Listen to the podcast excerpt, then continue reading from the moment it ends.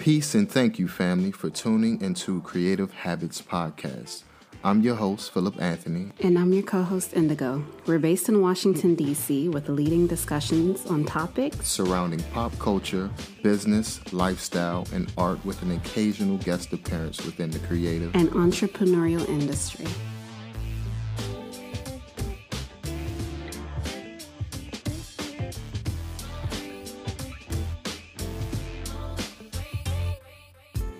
Today, we'd like to introduce to you Jamal Douglas, an actor based in Los Angeles known for his role as an actor in The Quiet Room, Afrika is a Country, and Painter. Born in Baltimore and raised just outside of Washington, D.C., Jamal Douglas didn't speak a lot as a kid. When he did, some did not understand what he was saying. Speech was a challenge for Jamal, which resulted in receiving support from a speech therapist. His speech therapist came to the conclusion that nothing was wrong with Jamal, and he just learned at a different pace. Jamal shares his amazement of how his voice has now become the largest asset as a stage and film actor, but most importantly, what he has to say about the art that he is so attached to. Jamal obtained a diploma from Suitland High School in Prince George's County, Maryland, with high recognition in the visual and performing arts he went on to study acting at Arcadia University with an opportunity to study abroad in Cape Town, South Africa. After graduating, Jamal spent a few years in Philadelphia, performing political theater at the National Constitution Center, understudying and working at various regional theaters, in addition to working with young playwrights. Please welcome Jamal. Thank you for joining us. So, thank you again for taking the time out of your, your day to speak with me on Creative Habits Podcast. Um, how are you doing during these crazy pandemic times?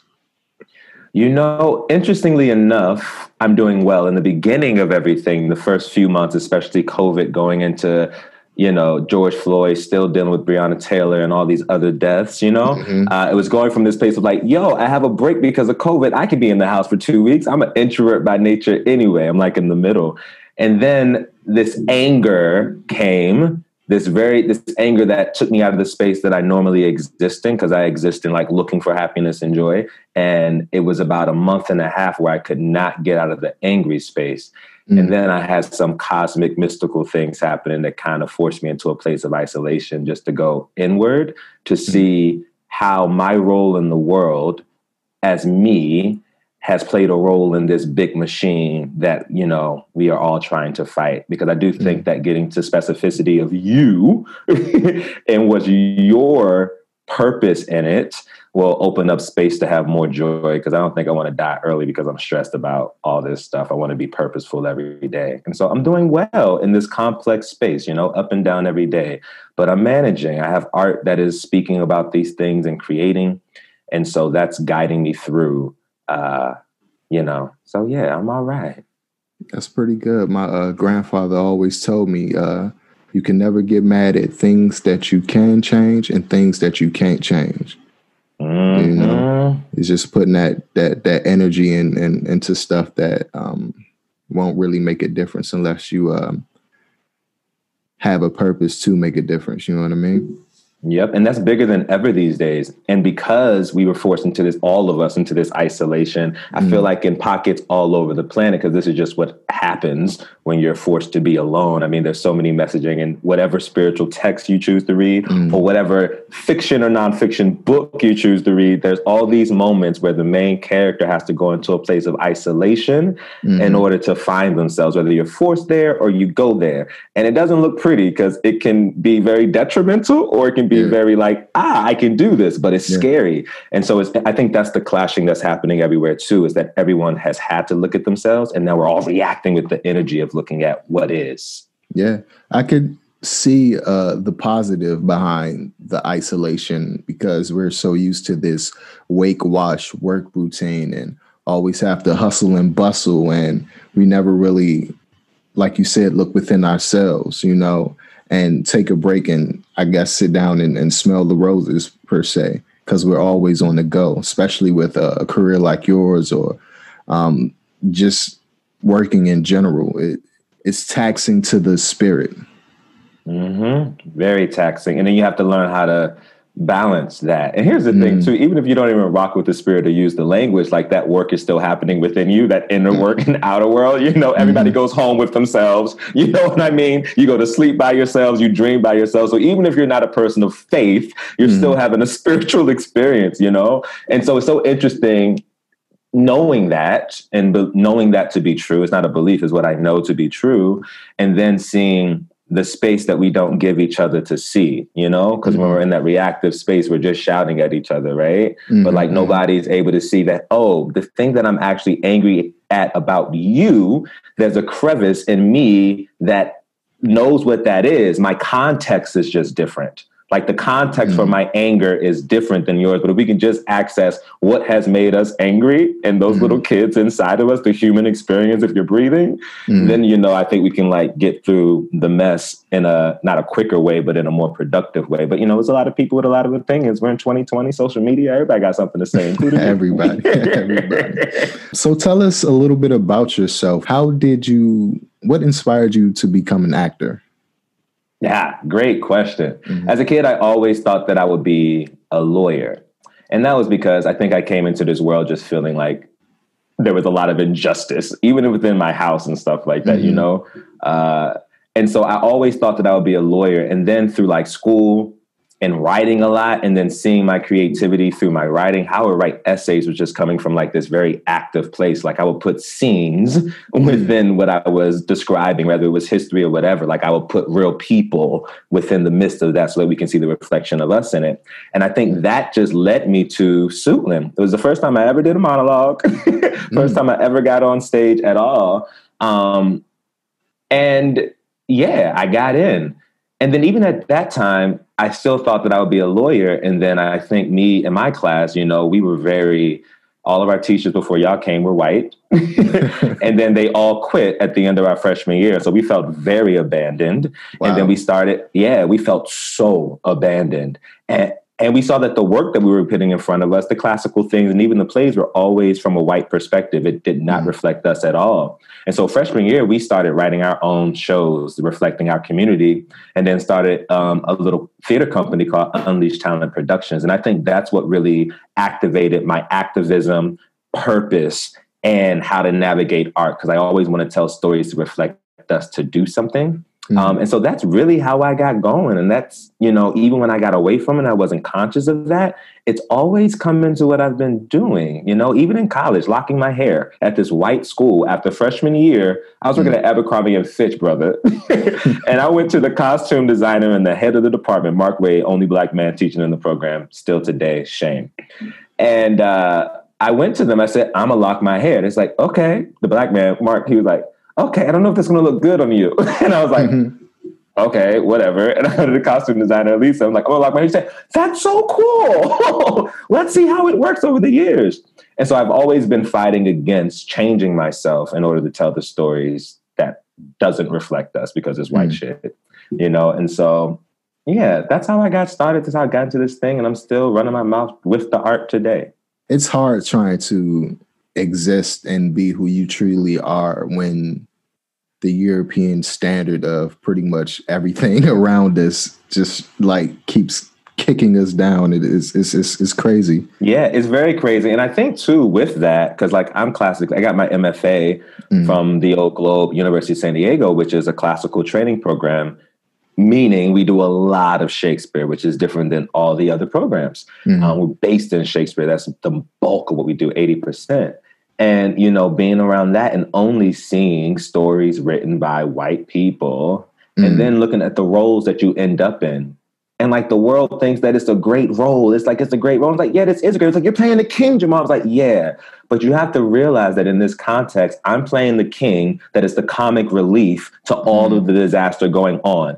Mm-hmm. Black people always exist as the comic relief for the bullshit that white people are doing. So yeah, I'm playing a king, but the character of that king, like you know, like being yeah. told that, you know, you're not looked at as the heartthrob when you come in, Jamal. And I'm like, bruh, did you look at my resume before you accepted me? I was playing mad Shakespearean lovers before I got here. What are you talking about? You know, but the context of being the only person of any color in my class, and for a lot of other black people that came through the program, your casting kind of reflected how the world sees you within the context of whiteness without mm-hmm. them even being conscious of it at all. They think you're yeah. doing a great job. Oh my God, you're so great at that role. I'm like, get on my face. I think a lot of it is the narrative that's embedded in our society and media, um, being the token black kid or thug number two on a movie. It's like um, mm-hmm.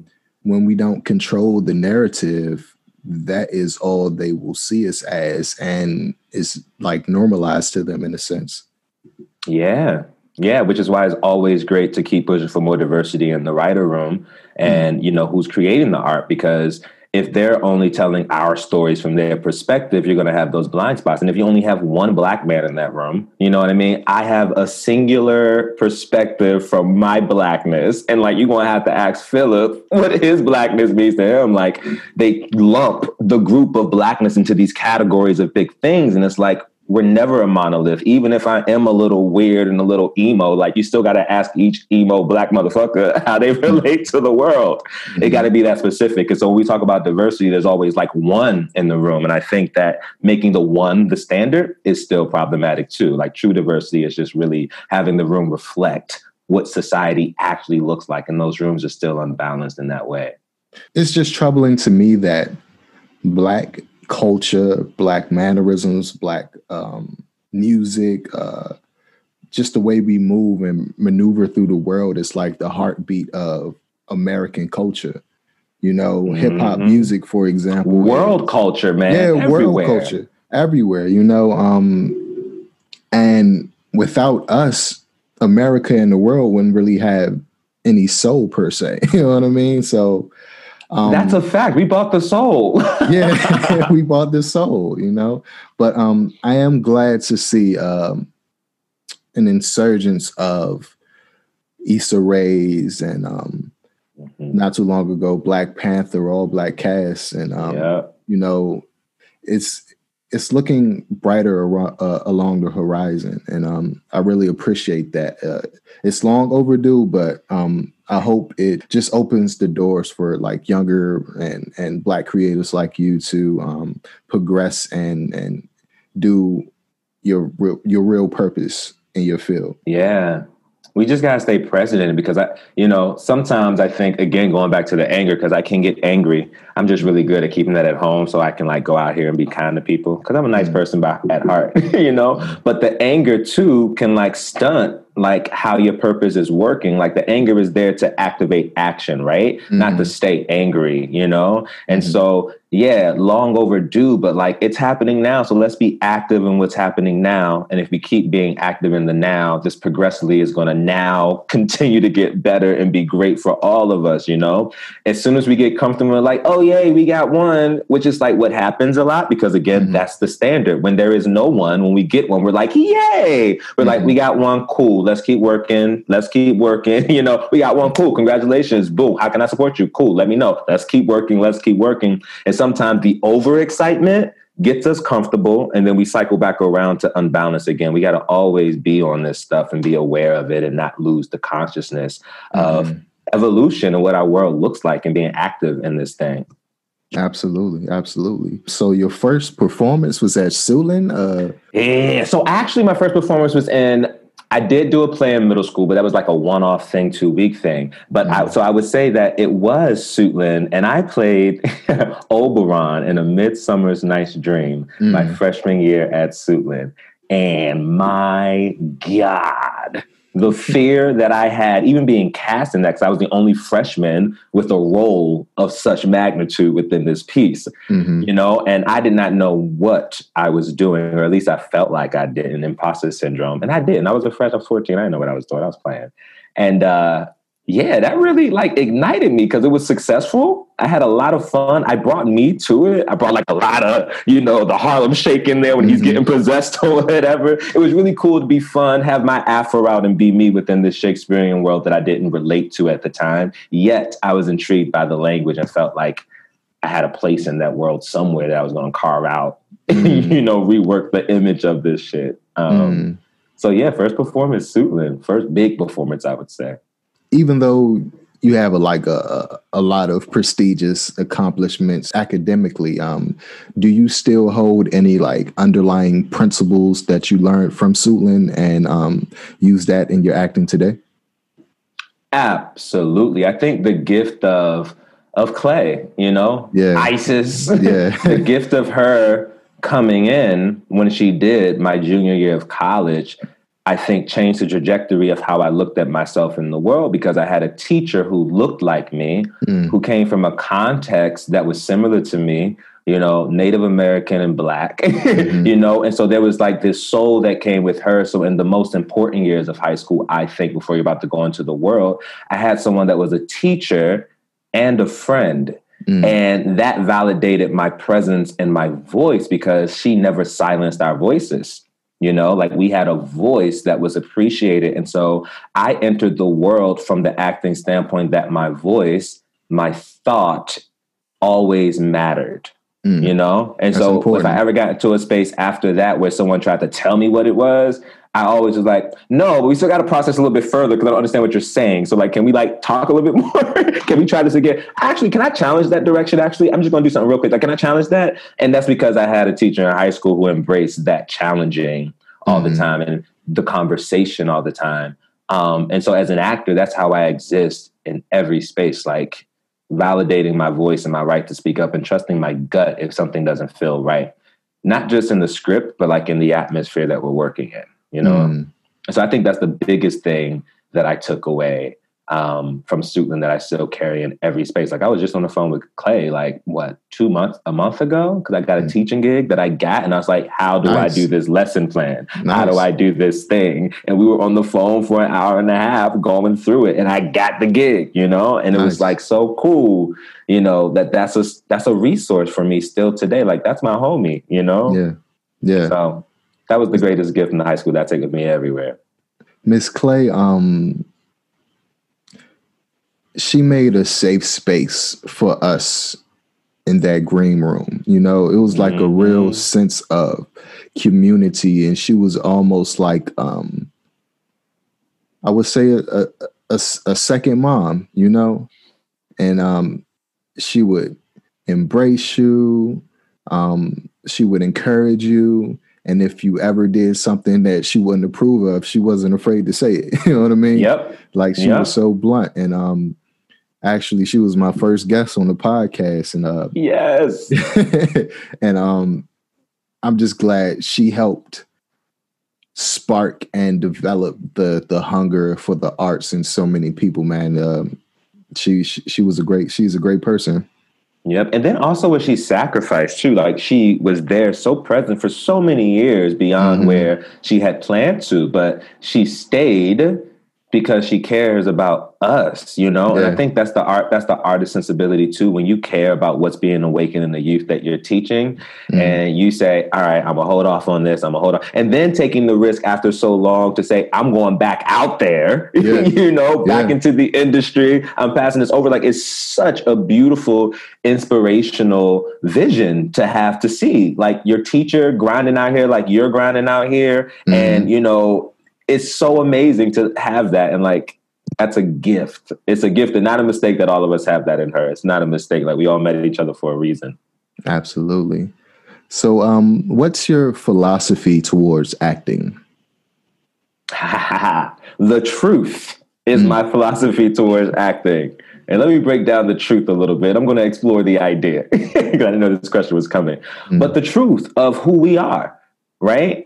And so oftentimes I think this is natural for most human beings, whether you realize it or not. Like shaming ourselves is like mm-hmm. a thing that we do, or judging ourselves is a thing that we just do. Somehow we learn it some way, somehow. And it's something that we do all the time. And so when you go to a character in a show and you're reading on a page, something that comes in is shaming a human being on the page for who they are, how they exist, based on their context and their history. And so the truth is, is being able to look at a character that's not like you, finding where you connect and finding what's different and validating it as a human experience. And once you do that, then you can kind of through your being, tap into this other being and tell the truth so that the audience can get the lesson that's mm. coming spiritually through the written word to be presented to us. That's why we go to media, right? We go to media and we watch shows to see reflections of us, you know? Mm. Like you watch Avatar, it's a real reflection of us. You know, you watch any superhero story, it's a reflection of us. The superhero story is exactly what I say. You have this ego and then it's knocked down, you go to isolation, you find your purpose, you save the day on purpose, you mm. know? And so getting to the truth of humanity is the thing of an actor and being intrigued by that and being in the I, I just teaching this monologue class and I was telling the kids that I want to awaken your sense of wonder about the person on the page. First, awaken the wonder about who you are. You don't have to get who you are. You don't have to understand your all your emotions or your thoughts, but just accept that those things float through your being and then look at the character on the page and wonder about what's floating in that being you know and mm. that's how you get to the truth to present that character it takes a lot of work because you got to get yourself out the way Mm. And then sometimes you, the character will reveal things about yourself that you didn't know yet. You know, that's what the written word does, whether you're reading poetry, a play, a script. Um, yeah. So is that the method behind your process? Um, let's say it, there's a character who's totally unlike you. How to how do you process that character and put yourself in that character's shoes to be to bring that character to life? Yeah, so I'm the uh, how I exist in life is the same way that I work, and so I go in first. I go into me first.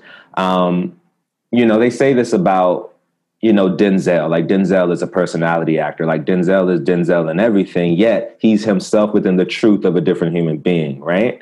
Um, and then another reference would be like a Forest Whitaker or Meryl Streep, character actors who are always like you can tell that this is a character that they're playing. You know, like the line between them and the character is very clear because you see that person in an interview, you don't hear that voice, you don't see that look, you don't see those things, right?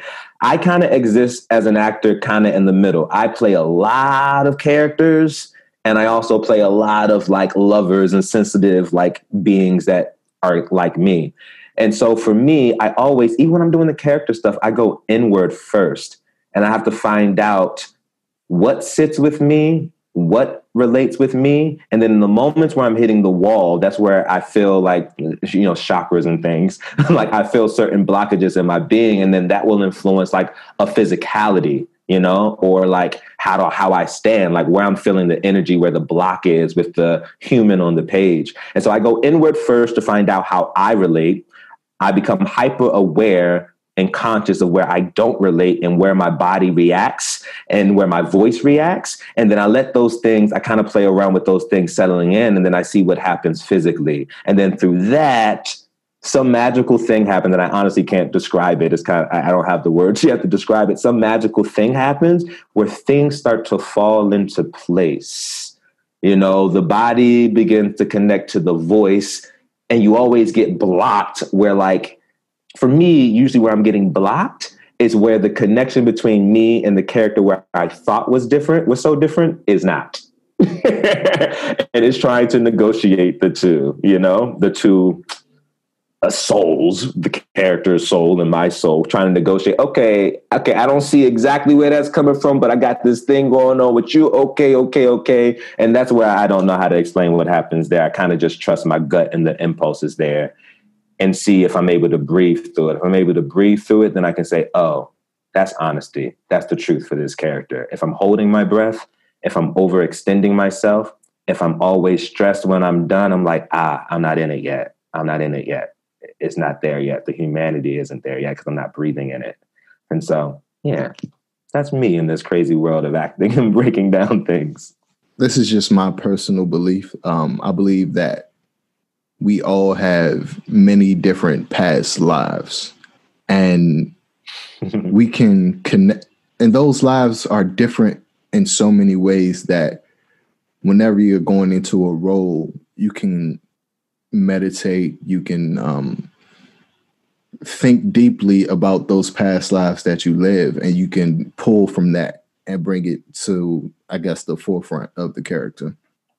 You're speaking my language, bro. That's what that's the experience. that's the that's the experience. That's the experience. Like when I'm really working on some acting stuff, TV and film is kind of interesting in a different way because unless where I'm at right now, unless I'm working on a film where I have a character that has a full arc, TV sometimes it's co-star and guest star stuff, and it's like a one-liner. It's like, okay, how deep you're gonna get, you know? But there, I go into this place of isolation. Like even in the world, it's like I start to see things differently, and your dreams become differently. And like you know, your dreams are connection to past lives too, because it's the moment where you're most present, and you go into this deep space of rest where you can kind of see. You know, I always use the analogy of working out, right? Like your muscles don't grow when you're in the gym; they grow when you're resting right? And so i feel like that's how the spirit works as well and that's how the information from past lives and things like that exist in scents and colors or like not that color car or like mm, not going there today. Like that that is how the past lives kind of like influence you know the evolution of your soul as it upgrades through these lives as well. And so i find that happening a lot and especially with recent events in my life and looking back over my life i'm starting to see where those things have always been happening um, and I love to enter the art that way because I think the art for me is a spiritual thing, especially doing it very young in high school for by way of community outreach and doing political theater in high school, you know, that like spoke truth to power, like staging walkouts at Suitland, you know what I mean? When they wouldn't let us do our show, talking about things going in our community, like that heartbeat. And even that is a representation of like all these different human beings who have these past lives and us being black and knowing the history of that and that ancestry with us, feeling that heartbeat and thumping whenever I'm working on something, like the immediacy of that. Um, and I feel weird about it sometimes because sometimes people are like, oh, this is this basic stuff. And I'm like, nah, nah, nah, no, it ain't. Actually, no, no, no. mm-hmm. mm-hmm. um, so I definitely agree with you. That's a good, that's a good uh, notice. Um, speak. Let's stay on characters for a minute. Have you had any like super dramatic roles that was um, hard to shake off later on after the production was done? Oh, hard to shake off when the production is done. No, no, you know, that's interesting. I haven't. I think in the process, because I go into a place of isolation to work on things, when I go back into the world and I start to see things differently, I make it a point to really get with my family, get with my friends, and like shoot the shit just so I can remember what's real. Um, I think that for me, um, it can be dangerous for me to get lost and not be able to disconnect because I think my spirit, the empathetic spirit that I have already has challenges letting go of other people's stuff and knowing what's other stuff and who's my stuff and like why am I heavy? I actually everything's good. Like I already have that. And so I make it a point to give myself a process of letting go immediately after. Um, even when I go to an audition, I do something for myself afterwards. You know, I rip up the script, I forget about it. I'm like, well, that's done. Um, and so I can't recall. I think if I can recall one thing, I was understudying and I wasn't playing the role, I was understudying it, but I worked on it like I was playing it because that's what I do. And I was understudying Blair Underwood in Othello at the Old Globe. And that was something that was really, really interesting because although he set the foundation for his Othello, and I went where he went on stage, my Othello was different, you mm know, because I worked on it. Like I picked up the nuances and the spaces in between and everything. Like it was juicy for me because I'm always like the voice of opposition, right? And so I just love doing that. And that was the one that haunted my dreams throughout the process. I was able to let it go every day, but that guy would come up in my dreams all the time. And the reasoning why, as I'm piecing things together now in this moment, is because I think Othello really represents this shame and this world that you know creates this image of our emotions our pain our jealousy our sensitivity and we're made to be seen weak because of it. And so we don't have a safe space to actually share those things. And then when you have this white power dictating and navigating things in ways you don't understand and then you think this is your boy and then of course you would trust this person. You went to war with this person. Why would he not? Yet the world in the play shuns Othello. No one feels for him, right? Except for, you know, Desdemona, of course. And then you leave the play and everybody's coming to you afterwards saying, why is he so dumb? Why is he so jealous? Why would he believe? Like it's it goes again to like just black people not being believed or being seen for their emotions or pains because they're being lied and manipulated. And there's this this psychology and this long psychological trauma. It's like I think that's why that was haunting my dreams because I think I saw myself uh, in Othello in a way that I had never had because I had only been in the judgy space of him and hearing that. And then I really start to see the complexities that we rarely talk about unless you're playing Othello and you're the black man having the conversation about what's going on in his inner life and why he reacts the way that he does when the whole world closes down on him and everything he thought that he could trust, you know, started to look like everything he had to question. It's definitely a reflection of what a lot of black people go through in society today. You know, art mm-hmm. imitates life. I definitely see how you can how that character character can attach itself to you. Mm-hmm. And someone said the director said this, and the director said this. I'm not going to say his name just because you know uh, we ain't going into that stuff. But he said at one point in the play, he said that this play to me is not about race; it's about jealousy. Hmm. Hmm. And when he said that, I was like, what? You know, like that rung. I was like, jealousy is a big thing. This is the jealousy thing. He's jealous. And the man was like, wow, but like, yo, we really just stripped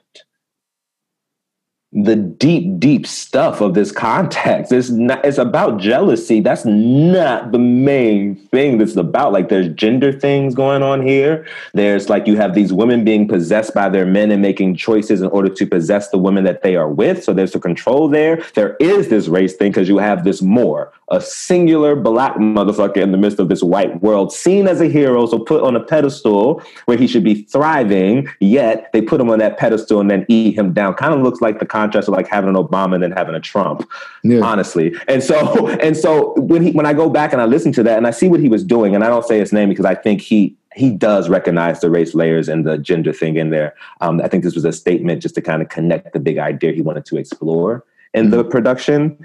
Um, but that statement is what opened up so so many more complexities. I saw the women completely different in that play. I saw the nuance of the deception and the manipulation in a completely different way. And I saw the complications of the conversation after that play. The reason why the world comments on it the way that they do. Like the people who are shunning Othello looks a certain way. and the people who are like, doesn't even mention Iago. Like oftentimes, no one even mentions his manipulation and what he's doing. They're like Othello is dumb, and I'm like, ha, that's interesting. It reflects our world. it reflects our world. I'm pretty sure there's a lot of no's in the acting career. Um, mm-hmm. When going to auditions or trying to seek out certain roles, how do you deal with that process? Yeah, it used to be hard for me when I, and transition. And so transitions are always difficult because after college, I moved to a new city. So no's were hard because you need to pay bills, and you need to find a job, and you need to do things, and you're an artist. So money is never the main thing. Although it's like, I need to make money. I want to make money. It don't come as fast as you wanted as an artist. Um, but then I got comfortable realizing that, oh, where I exist in the theater space or where I had existed in the theater space in Philly was creating new work was devising new plays, which was also looking back now, it's like, oh, your voice being included in the process, your voice being included in what's being said. Um, and so I got comfortable with no's because I wasn't I was no longer looking for yeses because I had like a tribe of people who were coming for my voice to devise things. And so that was a place where like, ah, it felt like unleashed talent. We devised those things together. It felt like my roots. Um, transitioning from grad school to LA to this world of, you know, vanity and money, you know, that's the big thing. It's like, how much muscles do you have? How ambiguous are you racially? How tall are you? Like, it's all about image first. That's changing, but it that's the space that still exists here in a big way. And so your nose starts to feel like for me, the insecure little boy that didn't come into that didn't exist growing up is like, I got it like that. The world didn't relate to me as a black man in a way. I felt a lot of I had a lot of shame on myself based on how I exist or looked in the world or felt in the world or how my voice was received. And so hearing the no's in LA kind of made me feel insecure about myself. I was like, what are they seeing? Like, like what is what, what's the reflection? I remember one day, I'm a vulnerable guy. I, I love talking about this stuff. I remember going to an, a, a meeting with an agent, and they just said, "We don't know what we're going to do with you. Like, you have great experience, but like this means nothing here." And it felt like everything that I've worked for, everything that I had been, and I knew in the moment that that wasn't the truth. But however, hearing that that's how I'm being seen, that my training, oh, you're so talented, you're so great. I just don't know where you're going to fit in, you know? It yeah. wasn't about my talent. It was all about image and about all these things of how I'm seen in the world. And I called my mom. I was on this windy road. I had to pull over and I was just crying. It was raining too. And I was like, Mom, I always feel like I'm never enough. And that wasn't about the industry, that was just in life. You know, that was in life. I always felt like I was never enough. And of course, that was a part of my own suffering because the truth is, I am enough.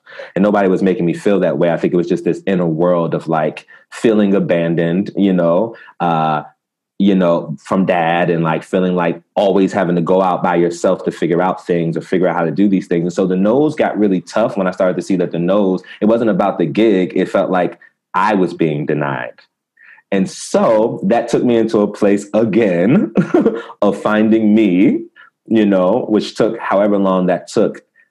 And through a gig that I got playing um, this guy, Michael, in this queer horror film called The Quiet Room, where the character looked like my brother. My brother's schizophrenic and bipolar um, and has contemplated his life many times. And this character was that a queer man who had contemplated his life many times, lost a lover, and that landed him to almost taking his life in the hospital. I got to art that was really speaking to the healing of me and my brother. And that's when I got back into like my being, took time, but that's when I was like, ah, it's not about the yeses, it's about ending up in the room where you're supposed to be. And when you get the job, it's because it was for you. Like that gig that reflected me and my brother in this space of horror where black leads don't exist. They're starting now with Jordan Peele, but then again in this queer space too. And I exist as me and I'm not a stereotype. You know what I mean? There was so much um, things for me in that that was so specific to my opening up. And even at that time too, I was out as a bi man, but I wasn't like on social media. And I still, I'm still not like I'm Jamal. Like why? I just, I don't get it why I would, you know. But that piece landed me. That we did 40 festivals worldwide, you know, and I was at interviews in New York and in California and in different places, and you know, talking about how I connect to this character as a bi man, how I connect with my brother who deals with mental illness and exposing who I am. And that brought in this energy that showed me again that, oh, your purpose in this art world isn't to try to be or try to get their yeses, it's to say yes to yourself. And then the work will reflect that yes that you're saying to yourself. The law of attraction. You start to attract the things that are for you, the people that end up in your circle, your homies, like the conversations you're having ends up in the writer's room. And that's when the no's started not to matter. I get auditions every now and again today. Uh, I don't exist as only an actor anymore. You know, I'm a teaching artist. I'm on a board with this amazing organization I've been with since I was in college, working with youth that stutters in the performing arts and creating a show with some alumni from that program. And so, again, realizing that never go for their yeses. If you're going outside of yourself to be validated, you're off track. And so those no's were hard until I went back to say yes to myself. And that's when I got on track because now I'm no longer seeking for a yes. I'm just existing and the yeses come because they're supposed to be for me. Mm. You can't let other people define you. You define yourself. Yeah, and that goes through every. I'm realizing that that literally, that that that phrasing, that philosophy works whatever you do as a doctor, as a lawyer, as a teacher, as a uh, you know, as a trash man, as a politician. Like you know, if you go into you like your work and it looks and it feels different. Like you're not reaching outside of yourself. Like it just becomes your world. And it's interesting how what you need to eat and survive kind of falls in in an interesting way too. Like your needs begin to be taken care of, and you realize that the anxiety that you had because of the nose. when you start existing as yourself and things like that, like everything begins to fall into place miraculously, um, which is some woohoo stuff, but I'm finding it to be true. Mm. I need it mm. to be really true. What type of projects are you looking to work on in the future? Mm-hmm. Yeah, so I just, you know, my great friend Kimmy Ondo, she's a writer and wonderful writer. Check out Chinvu on Hulu. mm-hmm. and uh, so we that's my homie that's like my soul clone is what we called it and we talk about everything under the sun and there's so many stories that reflect us as people of color that still are not told. And so the projects that I want to, for instance, the projects that I, I mentioned her because she got me into this TV writing class that she gifted me. And um, I was learning a lot about what I want to do in this world with my art now going forward. And I want to tell the stories that we haven't told yet because a lot of our stories are only told from the trauma aspect of it. And so I want to mm. tell stories of black men exploring their sexuality and finding love not because of trauma. You know what I mean? I want I want to tell stories of like my mother being a vet of the military, becoming clinically pressed in the Netherlands, and having to get out of the military, losing everything just because she needed to be with her sons because of mental illness. You know, mm-hmm. I want to tell that story of a black woman. I want to show that film. You know what I mean? I want to tell the nuance of our stories from a place of realness and truth. And there's so much nuance and juiciness to us that we still haven't seen. You know, I, I, was just doing this thing with Kimmy, this it's a vibe thing, which is this flirting thing. And um, I did it with this gentleman um, that's a homie of mine and like a great human. And like that's a reflection of something that we do not see two black men existing as him and me.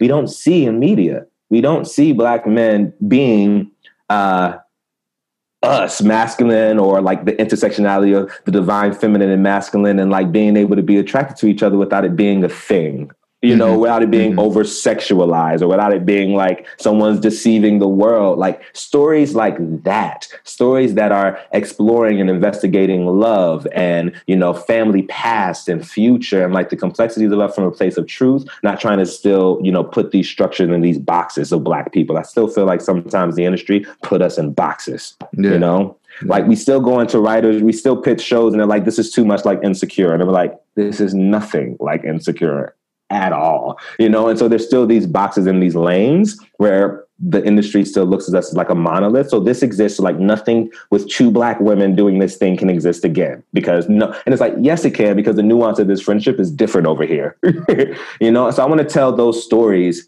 I want to tell those stories. That's where I want to go next. I, people always ask, what's your dream role? I don't feel like my dream role has been created yet because I feel like the dream role is really going to reflect something that I need, that I need, and something that's going to reflect something new to the world that the world needs is going to open up doors that shows us differently. I feel like the way that black men exist is changing.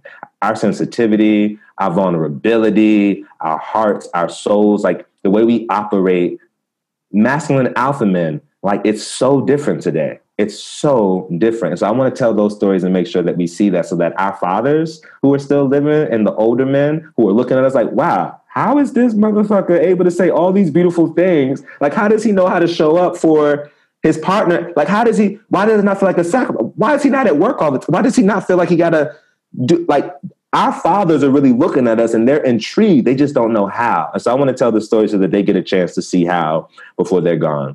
Um, and they're able to celebrate with us too. Those are stories I want to tell.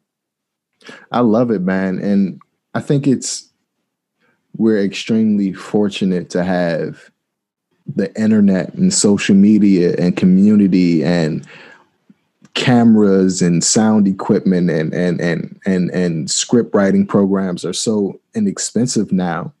Um, mm-hmm. All you need is really a, a really good community and a really good team to you know get your your voice out there get your thoughts out there you know we don't have to be accepted by the european standard of the business or hollywood you know um, mm-hmm. um I, I don't know if you've seen uh lovecraft country I'm four. I'm on the fifth episode right now, halfway Dude, through. I am loving it. Just the the fact that it's so, it's looking at the past, but there's a lot of Afrofuturism in it as well.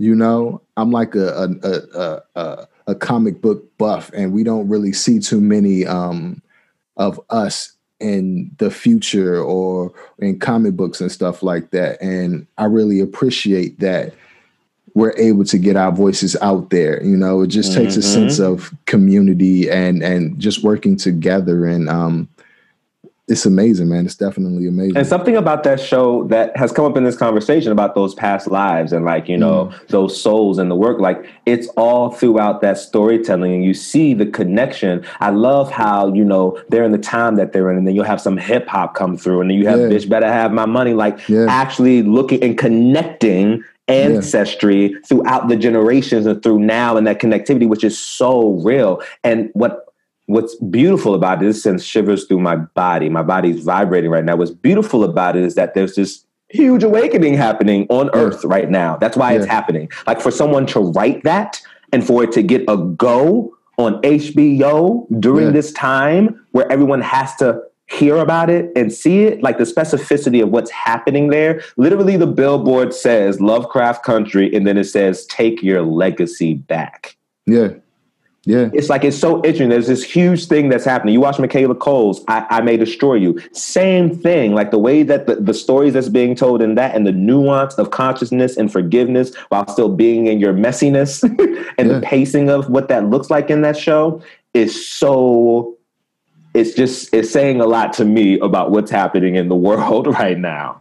And there's so much information of us there, you know, over 400,000 years of stories to be told. Mansa Musa, the richest black man in Africa, you know, mm-hmm. they have Game of Thrones, but the amount of history and context within the African continent, we could have a thousand different Game of Thrones on TV. I want that to happen. I want that to happen. Yeah. because like you're absolutely right. Our Games of Thrones, like the specificity of our Games of Thrones, like yeah. ah. you gotta um, write it. You gonna write it? I'm gonna try, man. I'm gonna try. Just do a little research. Um, speaking of the continent, you went to the University of Cape Town, right? To uh, I did. What was that? What was that like, man? How was going uh, home like? Uh, it was everything. A lot happened while I was there, and the program had just started when I started at Arcadia, and so it was a very fresh program. I think we were the second group to go to South Africa. Mm-hmm. And you know, as an actor, I always thought that I would go to London, like go to London, do the theater thing, right? And again, Western, you know, that influence. and then I saw Cape Town. I was like, no, that's where I'm going. And when I was there, you know, I studied theater and education while I was mm-hmm. there and I learned a little bit of language, Xhosa. Although I can only say details like in Xhosa. Can that's it. I didn't really learn it. That's all I can say. But like I was when I was there in theater and education, going back to Unleashed Talent Production, I ended up devising a show mm-hmm. based on what youth in South Africa in that moment of now were going through about self identity with these South Africans who were diverse, black, colored, and white South Africans mm. to create this show from scratch and then tour this show to schools and townships, schools in affluent parts of South. Africa, of Cape Town. Um, and so I was doing the work that reflected again how I got started in this thing. Mm. And so it was amazing um, to be in the midst of education talking about things that speak to the spirit and the soul and going inward. And I didn't know it when I was doing it. I was not conscious of these things. It's the reflection back on what was happening then. Mm. Um, that really, really was so invigorating being in Cape Town. And I was that person too that uh, you know, I left the Americans. You know, of course, when you study abroad, a lot of times Americans end up hanging out with Americans, you know, yeah. and I would leave the group and hang out. I would seek the South Africans and the Cape Townians and be with them. And um, that you know, taught me a lot, you know, that taught me a lot about brotherhood, you know, mm-hmm. that taught me a lot about community. My first day off the plane, I went to a bar to have a beer. This black South African came up to me and he said, Yo, where you from? I'm like, I'm from the States, you know, Maryland. He says, What's your name? I said, Jamal. He said, Why the fuck is your name Jamal if you're not Arabic? And I was like, Ugh. And me and this guy got into a long hour and some change conversation over a beer, going back and forth over so many things in our world. He asked me, he said, Do you think that the hoods in America are harder than the hoods in South Africa? And do you think the poverty over there is worse than the poverty over here? Like, what do you think about these things? And I said, What I think is if you're hungry and you don't have a roof over your head and you don't have a place to call home, then you're homeless. I don't think we can quantify struggle in the midst of like, I don't have food over here, I don't have food over here. I think that's the problem that disconnects us as people around the world, and especially about Black people. And I had never been in a situation, especially out of my cultural context in a new country, you know what I mean, where we're looked at a certain way, you know, where I was first day having these real conversations, real conversations that ended in us hugging each other and laughing while people around us were like, oh my gosh, what is going to happen? And so South Africa did a lot for me. It connected me back to the earth. I went to Botswana, Zambia, Zimbabwe, walked with lions. I camped out for 10 days in different places every night, pitching my own tent, carrying a jug of water. And I was not a nature person and I was not an animal person at all. However, I walked into my fear and I started to see the world differently. And I think that also changed me as an actor because my senses were different. Like everything, like sense, nature, sounds, everything became more alive. Going to nature and being forced into that, not forced, I made the choice to walk into the place where I, I was always afraid of. And so South Africa presented to me what my fears were, presented to me a pathway to walk through my fears and get to like, oh, if you walk through the fear, you realize that the fear was always a construct that you projected on yourself and you have more you have more you have more limits. You have your your your vision for your life is actually boundless. You're bounding yourself with your fear. So that's what i learned in mm. south africa.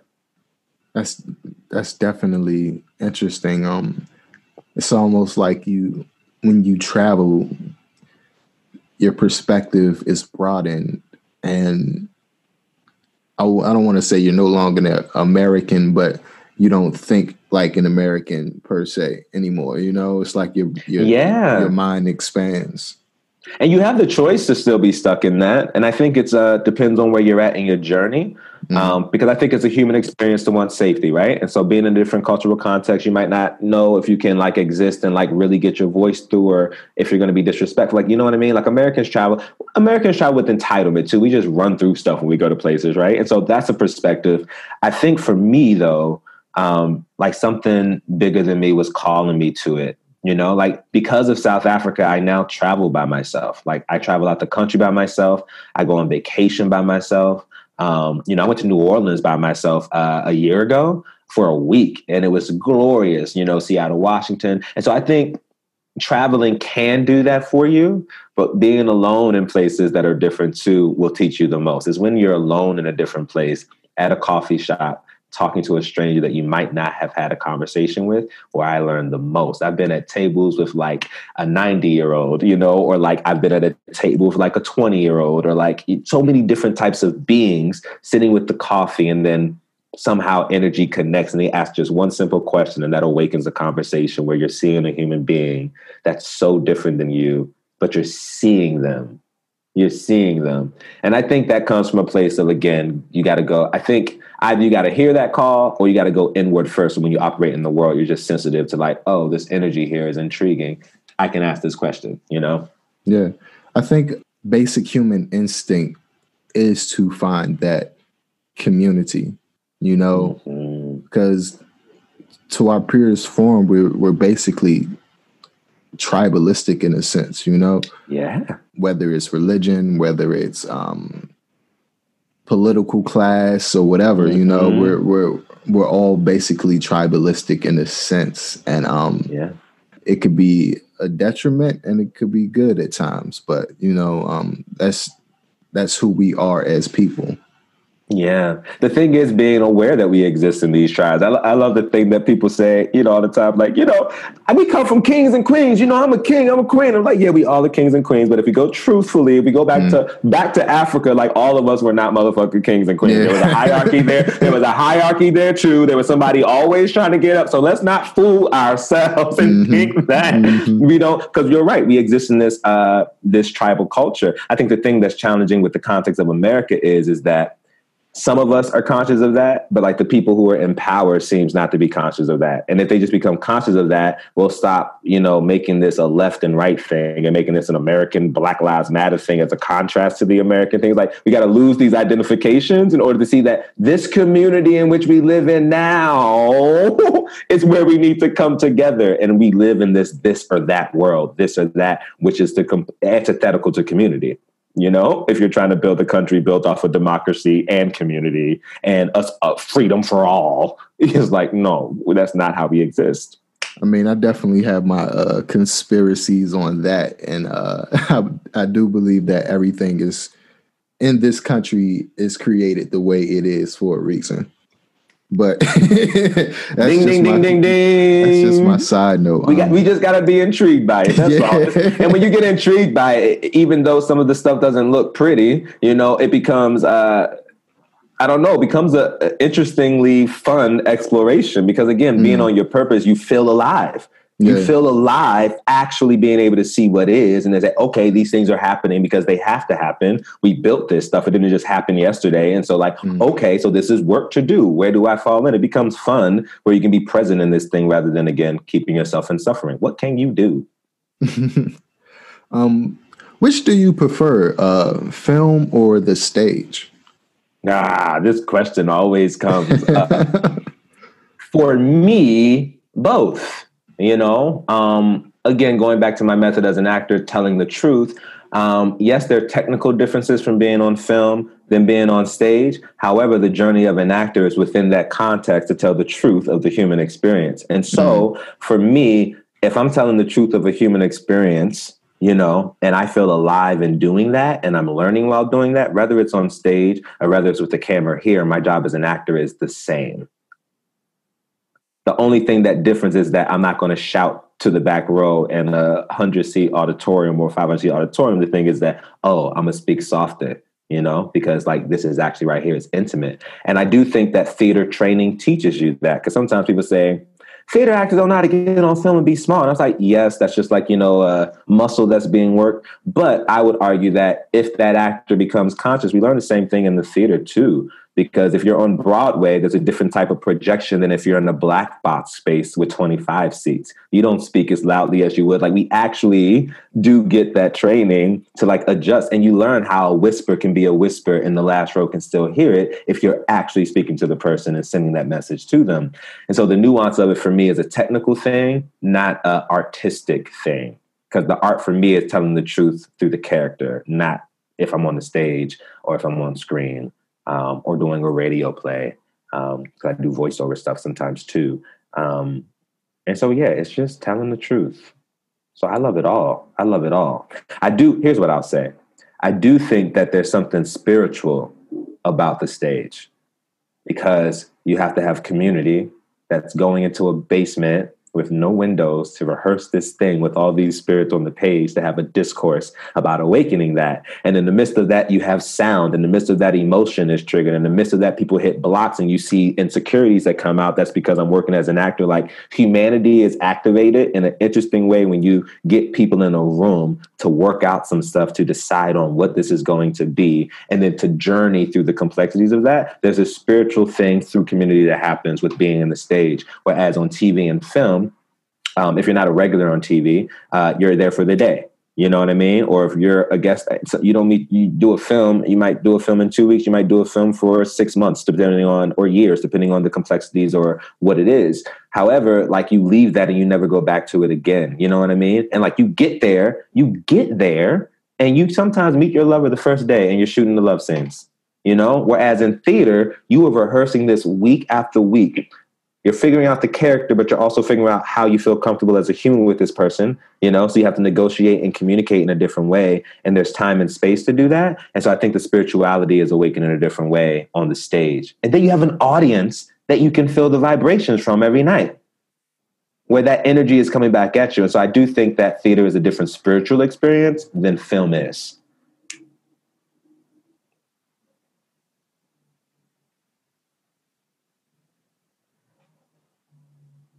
Theater is almost as old as the first human beings. You know what I mean? Like it's older than religion. Um, before mm-hmm. humans had written language, they would tell stories and they would project mm-hmm. and they would mm-hmm. act and they would do all these subtle nuances to, you know, get their messaging across uh, uh, generations. You know what I mean? So it's yes, indeed, a spiritual movement. Um, and I think that I love movies. I'm a movie buff, but I feel it more when I sit in the audience and watch a play. Mm-hmm. You know, I feel it in my mm-hmm. spirit a lot more. Mm-hmm. And, and you have to talk about it too. You don't have to. You can just go to your car and go home. But there's an intermission where everyone that just had that experience in the dark has to see each other, sit in the lobby, run, bump into somebody, say, "Excuse me, can I grab that?" Yeah, that's for like you get to hear the conversations happening. When you go to the movies, you're watching it and then you get in your car and go home. You don't get the community experience of hearing the earshot or feeling the energy shift in space. You know what I mean? Uh, it's interesting. And I do think it happens like, you know, when I watch Passion of the Christ, I feel like when those lights came up in that movie theater, it felt different. Uh, although I saw Moonlight, it was interesting. It was me, a black man, and then a white gay couple, one of which I worked with in Chicago and hadn't seen since I worked with him in Chicago. And this is like eight years later. And even that energy of seeing this black queer story and then getting up as these queer beings and seeing my blackness and their whiteness, you know what I mean? And their relationship, they're married. Like even that, we had to see each other. Even walking in, we were aware what Moonlight was and how we were so different, you know? And so I do think that certain uh, film experiences uh, can have that but there's so much spectacle with film these days too, right? You know, there's a lot of there's a lot of you know you sell out the movie theaters these days where it's like the big superhero thing, the big bang thing. You know, um, it's not often that we go like we used to. I think, and I can be wrong. This is actually I don't know if this is true, but I don't think that we go to the movie theaters as much as we used to to really feel deeply. Mm, mm. You know, just to, it's movies, just to cut us off from society, basically, shut our yeah. minds off. Yeah. Yeah, and so I always find when I go to the theater to feel to feel deeply, it's a it's a lot more seats open. you know. Yeah. So, um, just a last question for you. Um, what advice would you give a young 14 year old Jamal just entering Suitland High School?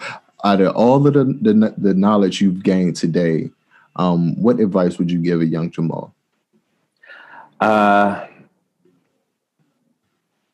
that perfection isn't real.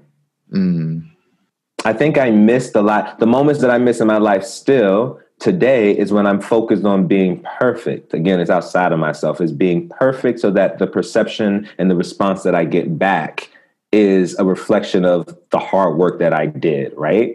Like giving to get. So I'm going to get this role right, not because I want to awaken this human, but because I want this professor and I want this audience member to laugh and I want them to know that I can act and cry on the stage. Like there was all these other things that were more ego involved when I was 14 um, than exist at all today, you know? And so I think that it would have felt more artistic and more freeing to be at 14 if I would have gave my position to do such. But I didn't know. I think I wasn't supposed to know, you know, because if I, if I knew it then, I don't think I would have had the journey that I've had. Of course, I wouldn't have had the journey that I've had now. Um, but that's what I would go back and tell. And that's what I tell the kids I'm working with now. I just got finished teaching some high school kids in Hartford. And uh, I was telling them again, awaken your sense of wonder. And whatever you have inside you right now, everything you need to play any character is inside of you right now because everything that you need to play any character is based on your consciousness of humanity and how we operate within these roles in the world. And if you're conscious of that, then you will always have a wondrous mind seeking out and seeing the way that we behave and the patterns that we engage in. We all do. They're all different. So it's not a good or bad thing, better or worse thing, I'm better than you thing. It's just this awareness, but it comes from how you see how you hear. Um, and so I would give myself the same advice I give my kids today. You are enough. Your thoughts are enough. And even if you feel like you don't know, that's juicy. Like you don't have to have an answer. You don't have to know. That I don't know, the fact that you can say I don't know and mean it because you don't know and recognize that, that's awakening consciousness. And then stuff starts to fall in when you can say I don't know. And I praise my kids when they say I don't know. And I realized that when I was younger and I didn't know the answer in class, I wasn't praised for it. Now I realize that the I don't know is where you explore. That's actually the education, giving the student the information that they need to explore, even through history, looking at facts and then looking at the facts and then how does those facts based on history reflects in how we play these roles today? That awakens the juiciness that's going to guide you to your career you know? Mm-hmm. and so i love to awaken the sense of wonder um, with my kids. And so i would go back to the 14 year old boy and say yo explore more. Perfection is not real. Like you don't got to impress nobody. Mm. not even yourself.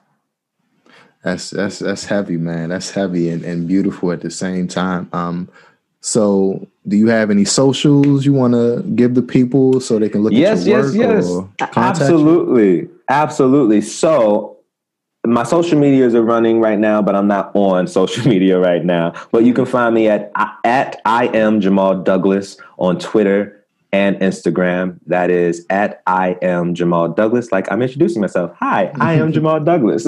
so easy to find me there. I'm also one of three wonderful beings on a podcast called Living Millennial um, with Brittany and Mandisa. And you can find us on all podcast listening services. So Apple, Spotify, Anchor, You'll find us Living Millennial Podcast. Um, you can also find us on social media as well. That same handle, Living Millennial Podcast. And uh, yeah, that's me. I'm in LA doing my thing. I'm always open for a conversation. And so hit me up. I, I love talking to people and uh, getting to know people that I don't know. And so, yeah, it'll be great to communicate with your audience. Sweet man, I'm definitely going to check out Living Millennial Podcast, and uh, I just want to thank you again, brother. Thank you for joining me.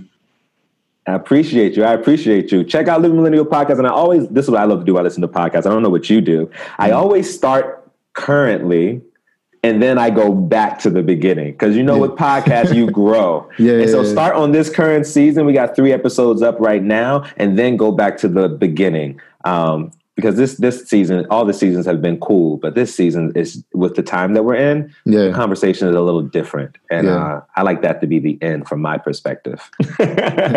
Absolutely, man. Thanks again, brother. Awesome. I appreciate you. Take care of yourself, and I hope to see you soon when the world's open back up and things are safe. perfect. Perfect. Absolutely, man. Absolutely. Where are you right now? Actually, uh, I'm in DC. Oh, you're in DC. Okay. Yeah, I'm, I'm home, I'll hit you up. We'll yeah, figure out something in life. Cool. Cool. Cool. All right, man. Take care of yourself. All right, man. Have a good one. Peace. Peace, family. Thank you for tuning in into another episode of Creative Habits Podcast. Here is your quote of the day We know what we are, but know not what we may be. William Shakespeare. Don't forget to like, subscribe, and share. Peace, family. Have a good one.